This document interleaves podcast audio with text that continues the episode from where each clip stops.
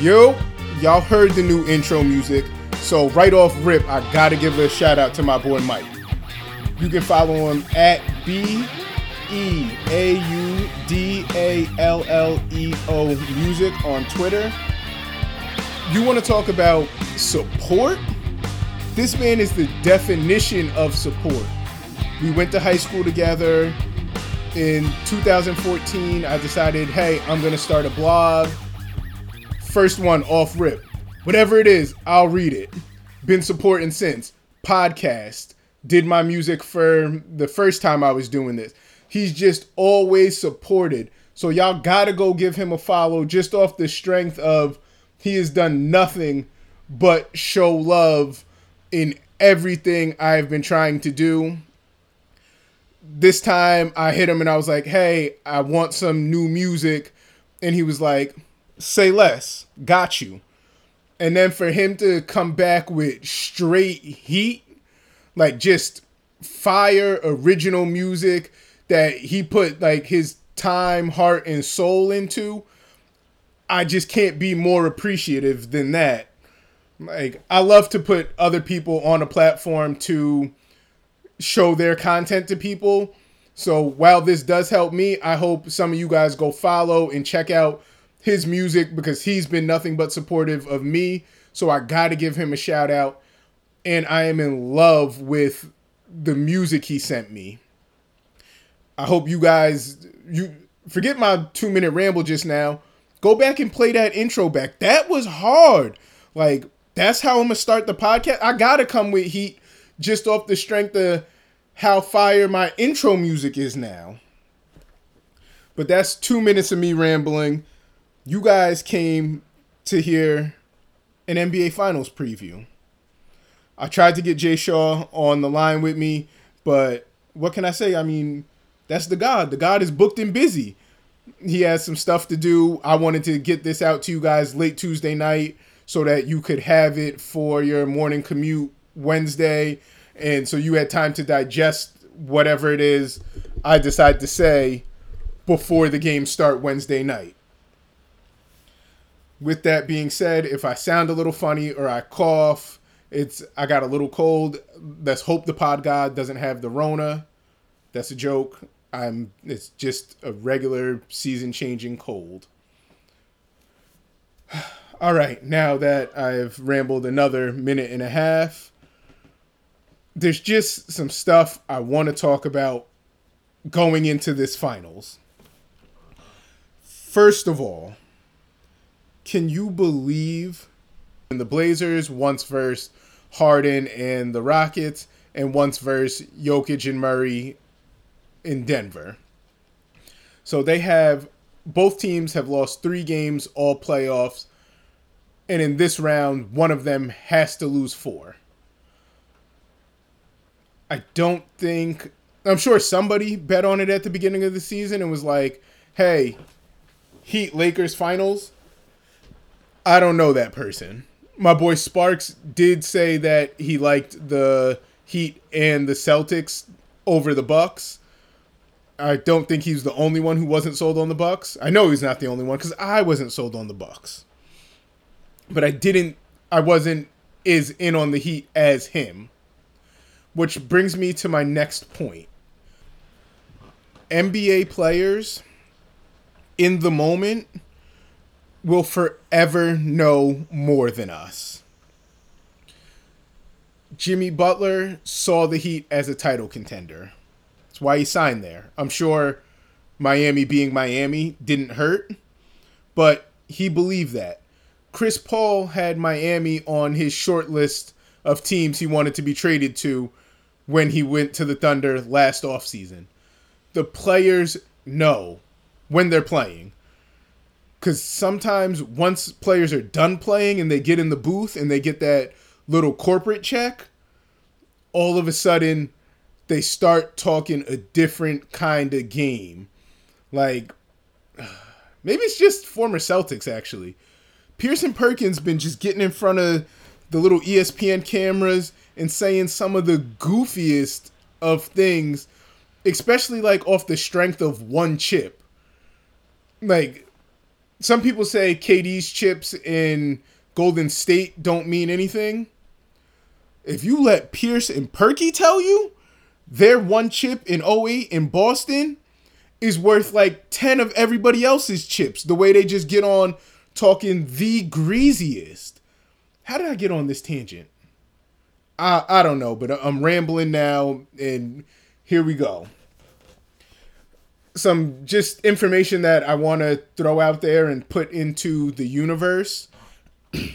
if Anthony Davis wins this championship, he's going to join a super, super rare group of players. To my knowledge, there's only been seven that have done this an Olympic gold medal, an NBA championship, and an NCAA championship. What does that mean to you? I understand it's it's just a super difficult thing to do. That is winning at a super duper elite level. Um, some of the more recent greats just won't have that opportunity. Like LeBron will never have that opportunity because he went straight to high school from the league. Kobe, the same thing. And then a lot of other great guys were one and duns, just like Davis. But what makes Davis special is that not only was he a one and done, he was able to win an NCAA title in his one and done year. And then he followed that with playing for the men's national team in the Olympics that won gold. And now he has a chance to be an NBA champion. He's probably favored to be an NBA champion. Going into Wednesday's game, as of right now, the Lakers are four and a half point favorites and that makes sense to me. They have the two best players on the floor, but after that, this is why I need somebody with me so we could play the who do you draft? When's the next Laker that comes up after you pick AD and Bron? Because the next best player is Jimmy, and then I think I'd rather have Bam, and Dragic, and then probably Herro, Robinson. It, it, it gets funny after LeBron and AD, but the wild thing is LeBron and AD are so far ahead. And whew, Danny Green, proven champion, like hasn't been great in the bubble or the playoffs by any means, but He's won. He's been on this stage multiple times. This is his third team he's been to the finals with. He did it with the Spurs. He did it last year with the Raptors, and now with the Lakers. We know what Rondo does. Playoff Rondo is a thing. Actually, if you haven't checked out my girl Karen's playoff Rondo piece on theplaygrounder.com, you should definitely read that. It's, it's just good basketball content let's talk about LeBron James. It's his 17th year, and this is his 10th trip to the NBA Finals. 10 times. That means way more than half of his years in the league, he's gone to the finals. He went five times as a member of the Cavs, four times as a member of the Miami Heat, who, incidentally, he's playing in this finals, and now once as a Laker.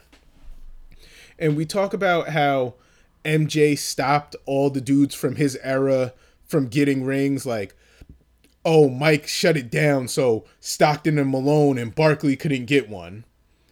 And that was Mike, because Mike was a killer. He was going to kill you offensively. LeBron is different. Or Mike was going to kill you with scoring. LeBron is a passer first and foremost. That's what makes how high he is on the all time scoring list crazy because his main his first instinct is to get somebody else a shot. And that has come across in his championships. He got one for Bosh. He got another one for Wade. Sorry about that cough. He, he's about to like Kyrie has one. He got a second one for Ray Allen. there's an opportunity to get Anthony Davis and Dwight Howard rings, a second one for Rondo.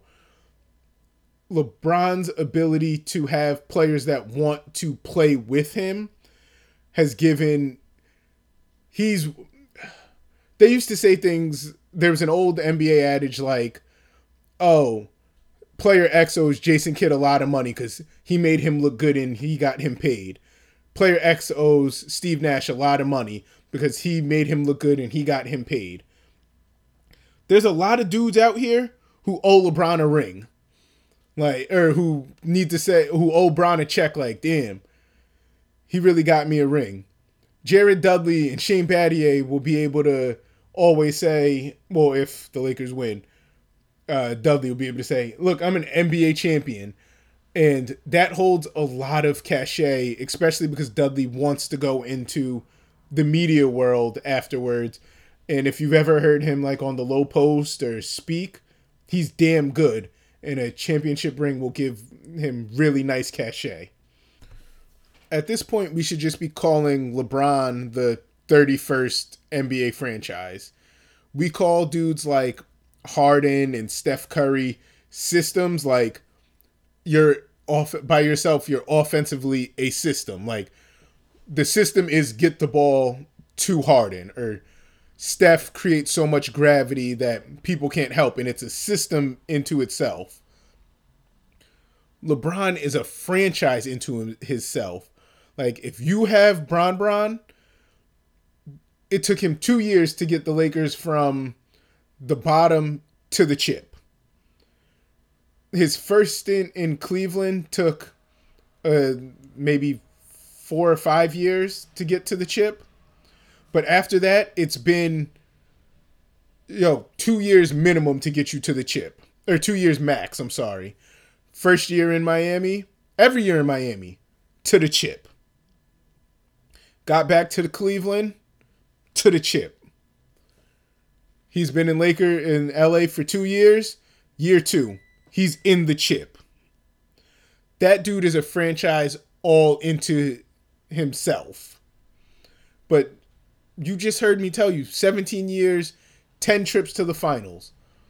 That's impressive. That's otherworldly. This isn't 1962 where there were eight teams in the league, there are 30 teams, and this dude has consistently gone to the championship for more than half of his career. Let that sink in. I don't want to completely dismiss the Heat's chance of winning this because they've surprised me time and time again throughout these playoffs. But I just can't see them being able to beat the Lakers. But I said that last series about the Celtics. In order for them to win, I do think Jimmy Butler is going to have to be Jimmy Buckets. He can't be 12 to 15 point team player, man. He needs to assert himself as like really the big alpha dog and be ready to score the rock aside from Jimmy, I think the biggest X factor for the Heat is Dragic. If he's able to punish LA's guards, I think he can really and it, I don't mean punish, but if he can get into the teeth of the defense and force rotations, I think it could cause some havoc for the Lakers. But then he's going to need Duncan Robinson and Tyler Herro to really stroke it. I'm interested to see how much of Andre Iguodala we see on LeBron during this uh, series. I wouldn't be surprised if there were times we saw Bam on LeBron and Jimmy possibly on AD. I'm just excited for the NBA Finals, especially in a year where I didn't know if we were going to get the finals. And when it was time to bring basketball back, I've been very vocal that I was against it. But we're here and I love basketball, so I'm super excited. and I just want to close on this last thought. Is Anthony Davis the best teammate that LeBron James has ever had? This Anthony Davis, I know career wise it's Wade, but for one year, would you take this Anthony Davis over the best Dwyane Wade year with LeBron or the best Chris Bosh or Kyrie year with LeBron? Hopefully, I will get Yosh on next podcast to talk about it. But for now, tweet me your answers and your reason why.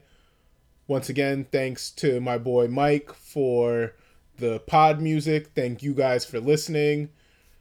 Tell a friend to tell a friend about the Shaw's Law podcast. Peace.